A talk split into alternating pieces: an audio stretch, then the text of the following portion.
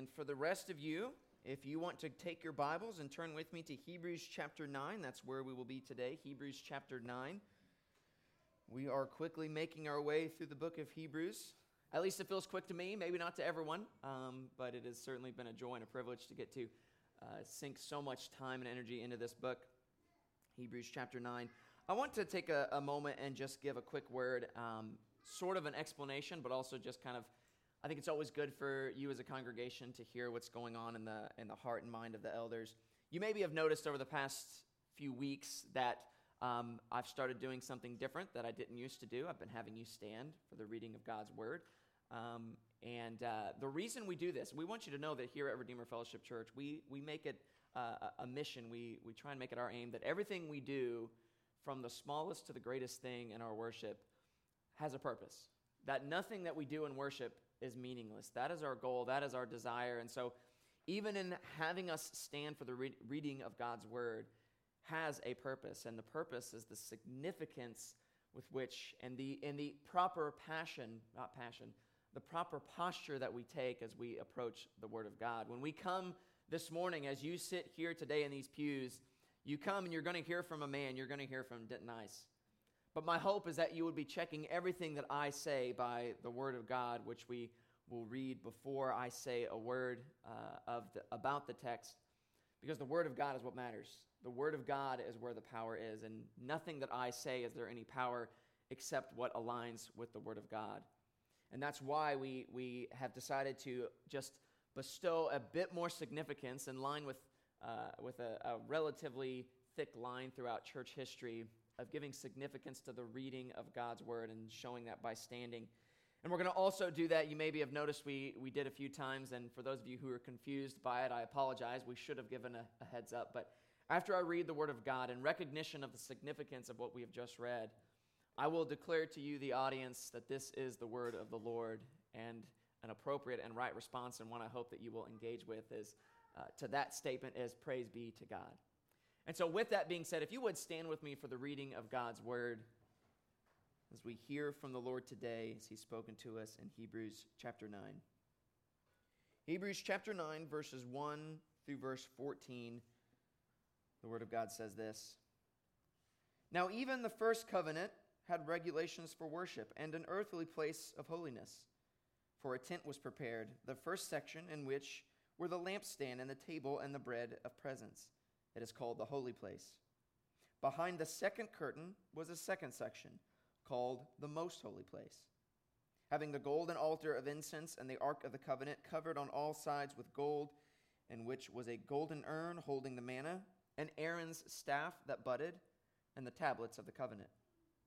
Above it were the cherubim of glory overshadowing the mercy seat. Of these things we cannot now speak in detail these preparations, having thus been made, the priests go regularly into the first section, performing, performing their ritual duties. But into the second, only the high priest goes, and he but once a year, and not without taking blood, which we, he offers first for himself and for the unintentional sins of the people. By this, the Holy Spirit indicates that the way into the holy places is not yet opened as long as the first section is still standing which is symbolic for the present age. According to this arrangement, gifts and sacrifices are offered that cannot perfect the conscience of the worshiper, but deal only with food and drink and various washings, regulations for the body imposed until the time of Reformation. Verse 11. But when Christ appeared as a high priest of the good things that have come, then, through the greater and more perfect tent, not made with hands, that is, not of this creation, he entered once for all into the holy places, not by means of the blood of goats and calves, but by means of his own blood, thus securing an eternal redemption. For if the blood of goats and bulls and the sprinkling of defiled persons with ashes of a heifer sanctifieth for the purification of the flesh, how much more will the blood of Christ? who through the eternal Spirit offered himself without blemish to God, purify our conscience from dead works to serve the living God. This is the word of the Lord. You may be seated. Let's pray. Lord, we come to this passage today in Hebrews and ask once again, Lord, for your grace. And we ask for the Holy Spirit to do the work that He does of helping us to see and helping us to understand, of opening up our ears and our hearts to the word of the Lord. Lord, guide me as I preach. Humble me and the rest of us as we approach the word of the Lord today. It's in Jesus' name that we ask. Amen. Well, I want to start this morning by considering a parable that Jesus told, a parable found in, in Matthew 13, and it is one of my favorite parables, in fact. It's a very short parable. In fact, it's only one verse in Matthew chapter 13, and it is the parable of the hidden treasure. It is not a story about pirates. It is, in fact, much greater than that. The parable that Jesus told is one of a man who finds a treasure hidden in the field. He finds a treasure hidden in a field. And the text says that in his joy, he went, sold everything that he had, and purchased that field so that he might obtain that treasure. I love this parable because it so simply lays out the kingdom of God. It so simply lays out the beauty of what it is that we have in Christ Jesus. That whatever it is that we have apart from Christ, however great it may be, however rich it may seem, whatever it is that we have pales in comparison to Christ, the treasure of great value. This parable reminds us of the worth that Christ is to us. That this man not only goes and sells all that he has, but he is not reluctant in his selling. He is not reluctant and he, as he sells off all of his possessions. But the text says he does so with joy, knowing the value of the treasure that he has just obtained. It is my opinion that this is what the author of Hebrews is doing with his Jewish audience. He is proposing to them that Jesus Christ and the new covenant that is mediated by him is better than all that they have in the old covenant. That he is the treasure of great value, that he is the pearl of great price, and that he is worth getting rid of all that you have in order to claim him, in order to take hold of the new covenant.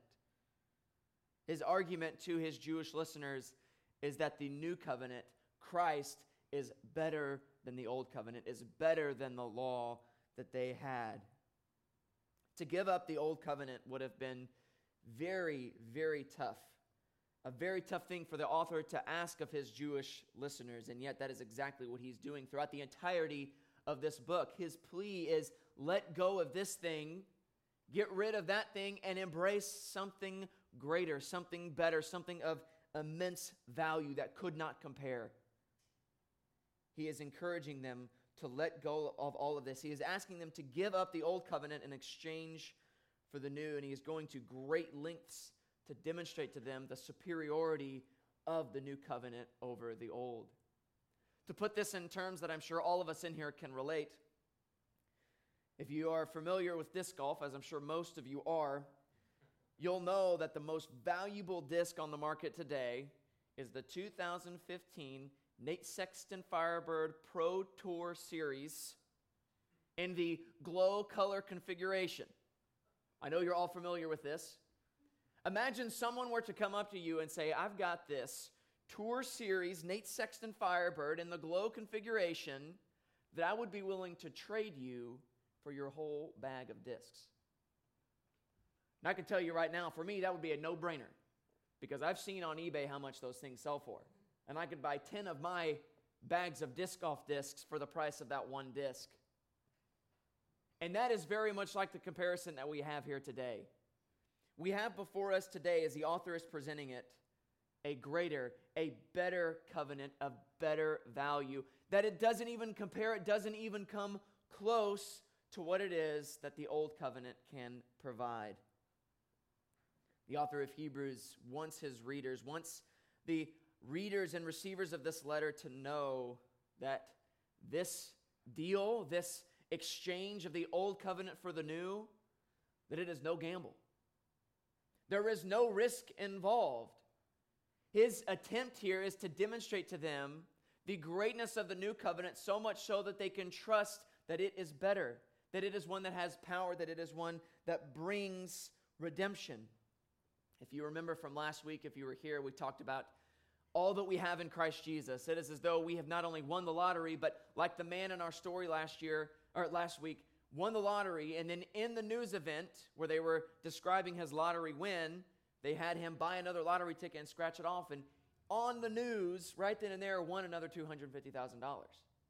Like that is what we have in Christ Jesus in the new covenant. We have win upon win upon win. But the difference between that man winning the lottery and us today is that there is no gamble involved. There is no risk involved for us to forsake the old things in exchange for the new. The author of Hebrews, the Holy Spirit, would have us see that clearly today that it is a safe bet. In fact, it is no gamble at all. It is a sure thing and our only hope. He does this in this portion of the book by considering the earthly tabernacle and what takes place within it, and then comparing that to Christ and the heavenly tabernacle in the true presence of God and what it is that He does for us that this earthly tabernacle and the earthly priests could never accomplish. And we start this process in verses 1 through 5 as he begins to lay out for us a picture of what the old covenant was. We see here in, in verses 1 through 5 a sort of snapshot of the old covenant where he describes the temple, the tabernacle, even, and the, the makeup thereof. We see from these first five, five verses uh, a picture, a snapshot of the old covenant. And now in verse 5, the Holy Spirit expresses that he does not feel the need to speak in much detail about all of the elements of the old covenant, for indeed this is only a snapshot. There's far more detail there is to be exposed of the old covenant, and and if you want to know more, I would encourage you to go read uh, Exodus and Leviticus and Numbers to gain a, a full understanding of the Old Covenant, for there is much detail to be found there. But the author decides in this situation here, in this, uh, and what his goal is, that there's no need to go into detail. But I do think it would be good for us to just briefly consider the aspects uh, of the Jewish tabernacle that he mentions as he is writing. He first of all first of all discusses the layout of the temple. If you are familiar with the layout of the temple and, and which was modeled after the tabernacle that was uh, described to Moses and was built in the wilderness, then you'll know that the tabernacle, the place of worship, consisted of two specific areas inside the tabernacle. The first was called the holy place. It was the main area inside the, temper, uh, inside the, the tabernacle and the temple where the priests would go in and they would make sacrifices and they would do the work uh, that they were called to do. But then, even inside that, there was what was called the most holy place or the Holy of Holies. And this was the place that the very presence of God dwelt. And not only did this place constitute the center of tabernacle worship, but it constituted the very center of worship for the nation of Israel. That in the very center of the camp was not only the tabernacle, but at the very center of that was the Holy of Holies. And he describes the curtain that separated the two, the curtain that we know from our reading of the New Testament was torn in two when Christ died on the cross. We see here depicted various layers of access to God that must be gone through in order to obtain a standing before Him, in order to enter into His presence. And only one priest, only once a year, was able to do so. He then goes on to discuss what's inside the Holy of Holies, the Ark of the Covenant. And he describes and discusses what's inside the Ark of the Covenant. And even in what we see here being depicted, being described inside the Ark of the Covenant, we see some of the greatest moments and some of the greatest highlights of God's providence to his people in these very objects. First of all, we see the urn containing manna. The manna, the, the food that the Lord miraculously provided for his people in the wilderness that fell from heaven. They would wake up in the morning and the ground would be covered with this, this food that they were able to eat and sustain them. It was a picture of God's miraculous sustaining of the people of Israel as they were in the wilderness. The second item described in the Ark of the Covenant is Aaron's staff, which budded. And if you're unfamiliar with the story, it's a, amazing story in Numbers chapters 16 and 17 where after this great rebellion, Korah's rebellion, where the people, so many of them rebelled against the leadership that God had put in place. They rebelled against Moses and Aaron, the high priest. And ultimately, this rebellion resulted in the death of almost 15,000 people. But then in the next chapter, number 17, what we see is the Lord demonstrating in a miraculous and amazing fashion the priesthood of Aaron, the, the priesthood that would come through his line, through the line of Levi, the ones whom the Lord has chosen to be the mediator for the people. That although the people could not go into the holy place or the Holy of Holies, access would, in one sense, be granted them via a mediator. Even that, as we see, is a mercy of God. In Numbers 17, 12 through 13, we see this amazing statement as the Lord has now laid out Aaron and demonstrated this by the miraculous budding of his staff, this staff that was cut off from any living tree. It was placed before the ark, and in addition to all the other tribes of Israel having one staff laid, and there was one staff, Aaron's staff, that in the course of one night budded, brought forth, bud, forth buds. Not only that, but even bore fruit in the form of almonds. And the people of Israel responded to this. We see their response in number 17, verses 12 through 13. The people of Israel said to Moses, Behold, we perish. We are undone. We are all undone. Everyone who comes near, who comes near to the tabernacle of the Lord, shall die. Are we all to perish? The significance, the picture that we see in the budding of Aaron's staff is that, yes, God is holy. And yes, to approach the holy is to summon death in the state in which we stand. And yet, the Lord, in His grace and in His mercy, has chosen to allow a man to mediate for the people. And the man, Aaron, was the one in whom the Lord chose. And through his line, the high priest would continue to come, that the Lord would grant access once a year by one man into the Holy of Holies in order to intercede for the people. The third thing we see in the Ark of the Covenant is the tablets, the tablets on which the, the law was given to Moses. And at first glance, this might not sound like a mercy. This might not sound like a good thing, for we know that through the law comes knowledge of sin. The law brings only recognition of sin and condemnation, but cannot save. But when we consider the need that we have of knowing God's righteous standard, of knowing what it is to sin, of knowing what it is to need a Savior, to need a mediator, we begin to see the value in the law. All of these things, these most amazing aspects of Israel's history, are found here in the Ark of the Covenant. And then finally, he describes the mercy seat. If you are familiar with the Ark of the Covenant, you'll know that the mercy seat, which was located at the top of the ark, was the place which the very presence of God dwelt among the people again a grace. For God Himself chose, even though mediated, even though cut off in a sense from the people, He chose to come and dwell with and among His people. And though the author doesn't go into great detail, all of the specifics that, uh, that we were given to this point point us to the aspects of the religious system that are the greatest moments in Israel's history, that are the greatest, moments and aspects of Judaism. These are the things to which the author draws attention. So, again, as we have said over and over again, the intention of the Holy Spirit is not to say the old covenant was bad or that the law was bad. For indeed, we see the grace of God at work even through that old covenant, but not to the point that it could cleanse, that it could save. So then, after describing the layout of the tabernacle, the objects found within it, the author then moves to the next section where he describes the work of the priest that takes place within the tabernacle. And we see this in verses 6 through 10, where he says this These preparations having thus been made, the priest goes regularly into the first section, performing their ritual duties. But into the second, only the high priest goes, and he but once a year, and not without taking blood, which he offers for himself and for the unintentional sins of the people.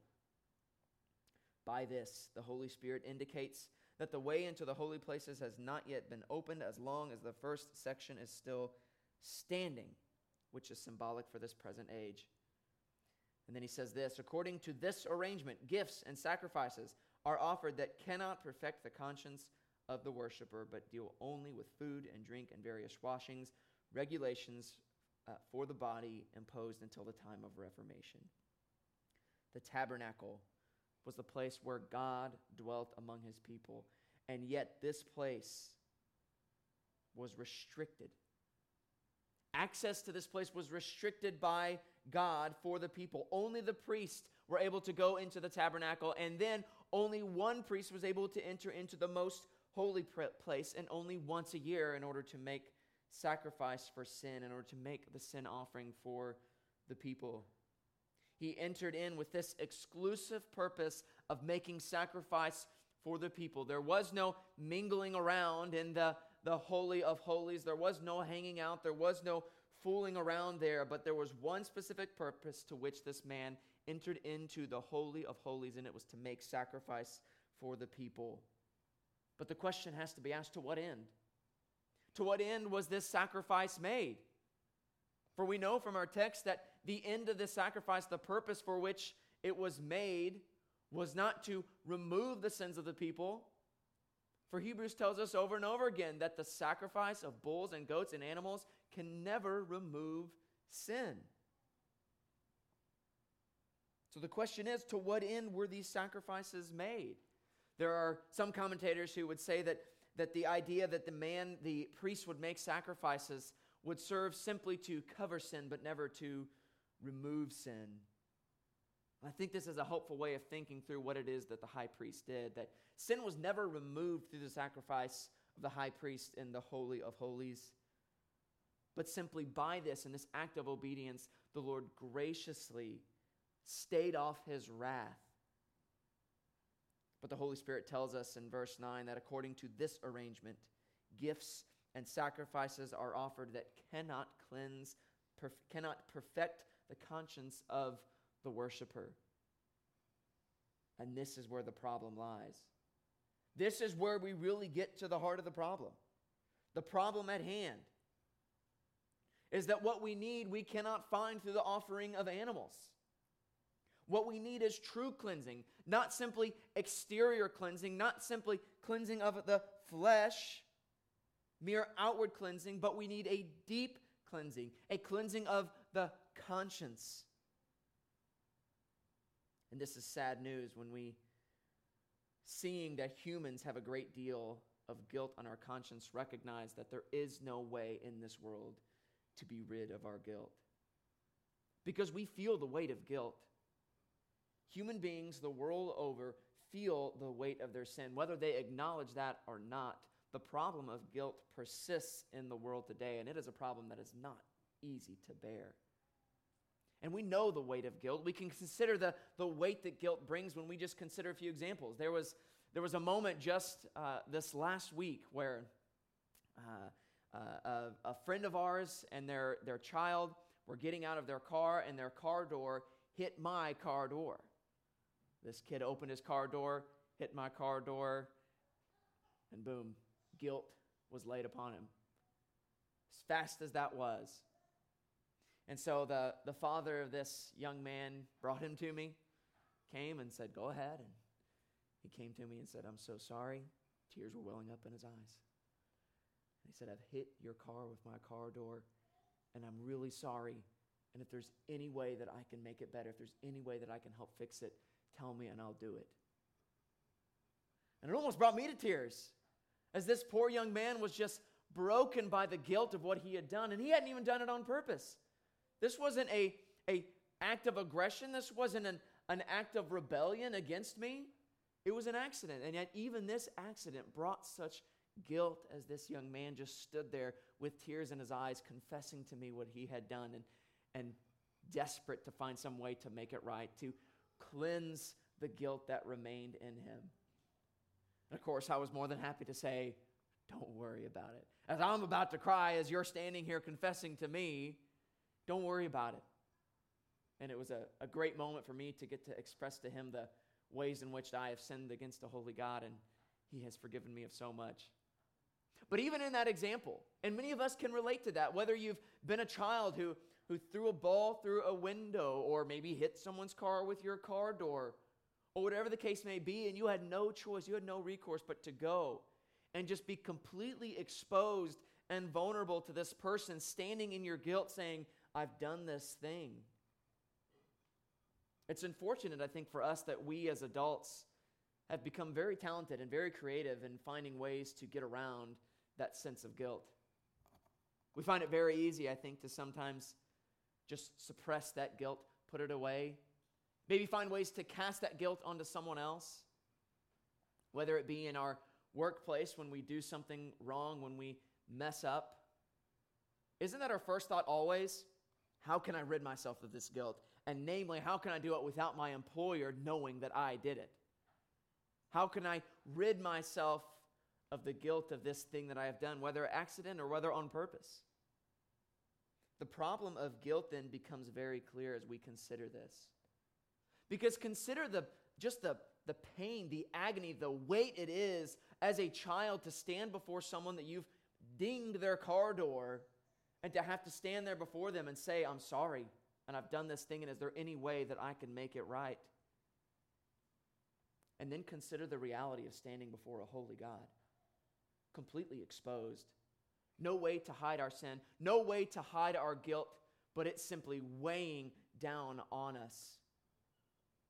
And what hope would we have to stand before a holy God and say, I have gravely sinned against you, I have rebelled against you, and I am guilty? What can I do to remove my guilt? Because the answer to that question is nothing. There is nothing that we can do to remove the guilt that rests upon us before a holy God because of the sins that we have done. There is nothing that we can do. The problem is, guilt remains in the heart of man because sin remains in the heart of man. And as long as sin remains in the heart of man, the guilt from sin will never be removed. No matter how hard we try, no matter what we do, guilt cannot be removed so long as sin remains. And we as human beings try very hard, don't we? We're very good at masking our guilt, finding ways to soften the feeling of guilt, or even casting our guilt onto someone else. At T4G 2022, Together for the Gospel, this last spring, there was a, uh, a great lecture that was given by Kevin DeYoung. And, and I call it a lecture because if you've ever heard Kevin DeYoung at T4G, you'll know that it is a lecture. Uh, if you are, are there planning on sitting back and being spoon fed by uh, Kevin DeYoung, you are in the wrong place. And, and he admits as much as he begins his, his lecture. But he gives this amazing lecture on the subject of justification and specifically how it deals with the problem of guilt. And I would encourage you to go find that lecture and listen to that. But one of the points that he makes about guilt is, is a very good point, and one that I think highlights what it is that we see in our culture today, where he says of the culture, he says, quote, we have psychologized, under, our, we have a psychologized understanding of guilt, which then leads to therapeutic notions of forgiveness.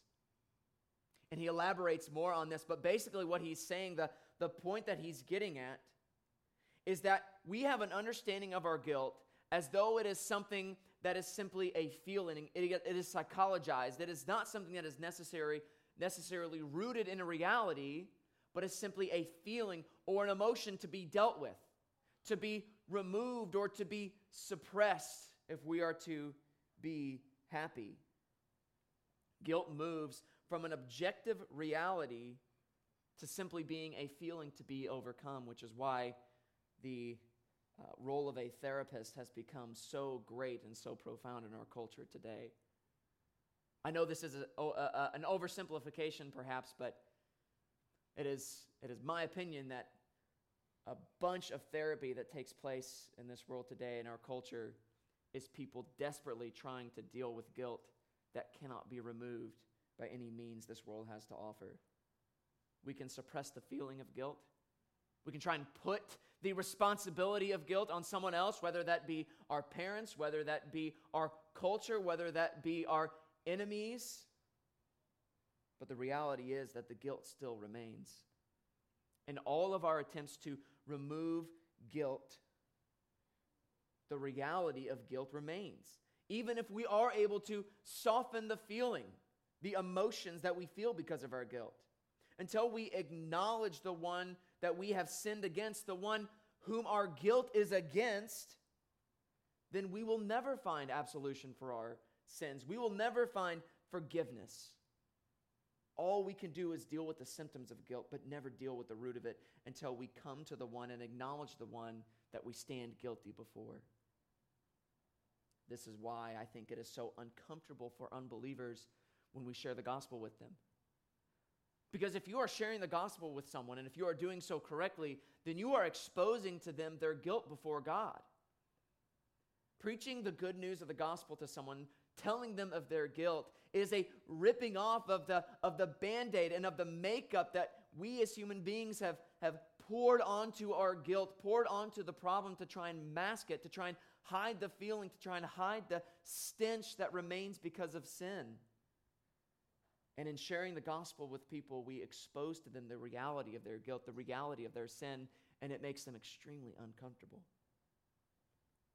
But then we see the goodness of the gospel. And we see the goodness of the gospel bursting off of our pages in verses 11 through 14 of our text, where we read this But when Christ appeared, those are good words right there, aren't they? When Christ appeared as a high priest of the good things that have come, and then through the greater and more perfect tent, not made with hands, that is, not of this creation. We talked last week how Christ mediates for us in the true tabernacle, the true holy place, in the very presence of God. He entered once for all into the holy places, not by means of the blood of goats and calves, but by means of his own blood thus securing an eternal redemption. We see in our text here today the comparison made between the priests and Christ. The priests who offered sacrifice in the most holy place were cleansed in a fleshly sense. They were cleansed in one sense by the blood of the sacrificial animals, as we see in, in verse 13 where he says, For if the blood of goats and bulls, the sprinkling of a defiled person with the ashes of a heifer, sanctify for the, for the purification of the flesh, the idea here being that there is a sort of fleshly, outward, temporary purification that comes. These priests who offered the sacrifices were, in a sense, cleansed fleshly. Yet it is doubtful to me that any of the high priests who ever offered sacrifice in the most holy place, after making this offering, after sprinkling the blood, ever thought to himself, Well, I feel like that did the trick. My conscience is clear. We're good. All done, right? I'm doubtful that the high priests ever thought any such thing. And even if they did, it would have been very fleeting. It would not have been a long lasting sense of clarity of conscience because it would not be long after that that they would be reminded of their own sin, reminded of the need for more sacrifices, and reminded of the fact that next year another high priest was going to have to enter into the most holy place again. That sacrifices had to be made year after year, time and time again. That even these offerings in the most holy place in the tabernacle, made by human hands, could not solve the problem, could not cleanse us of guilt. But here is where the good news is found in verse 14.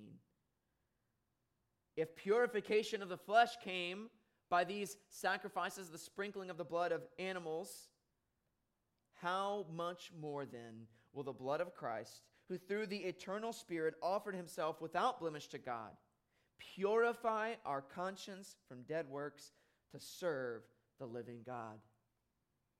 The good news is that there is a new covenant with a better priest, a better tabernacle, and a better sacrifice, all of which produces for us better and lasting results. Results that were never seen through the old covenant. Verse 14 tells us that the blood of Christ does what had never been done through all of the sacrifices that had ever been made through the entire history of Israel. The blood of Christ purifies our conscience perfects our conscience. and the blood of Christ, finally, guilt has been dealt with. How?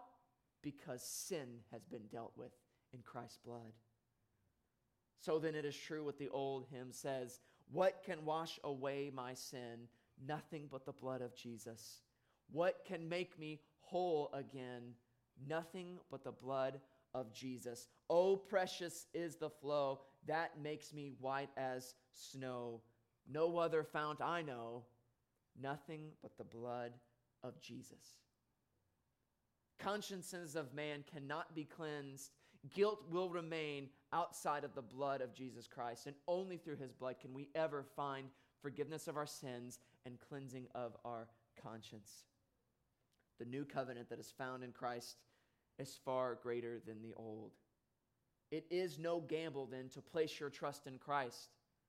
It has been clearly demonstrated by the author of Hebrews that it is a safe bet. There is no risk involved in trusting in Christ Jesus. Like the man who sold everything in his joy so that he might go and buy this field and obtain this treasure, so too Christ is better than all that we could ever have.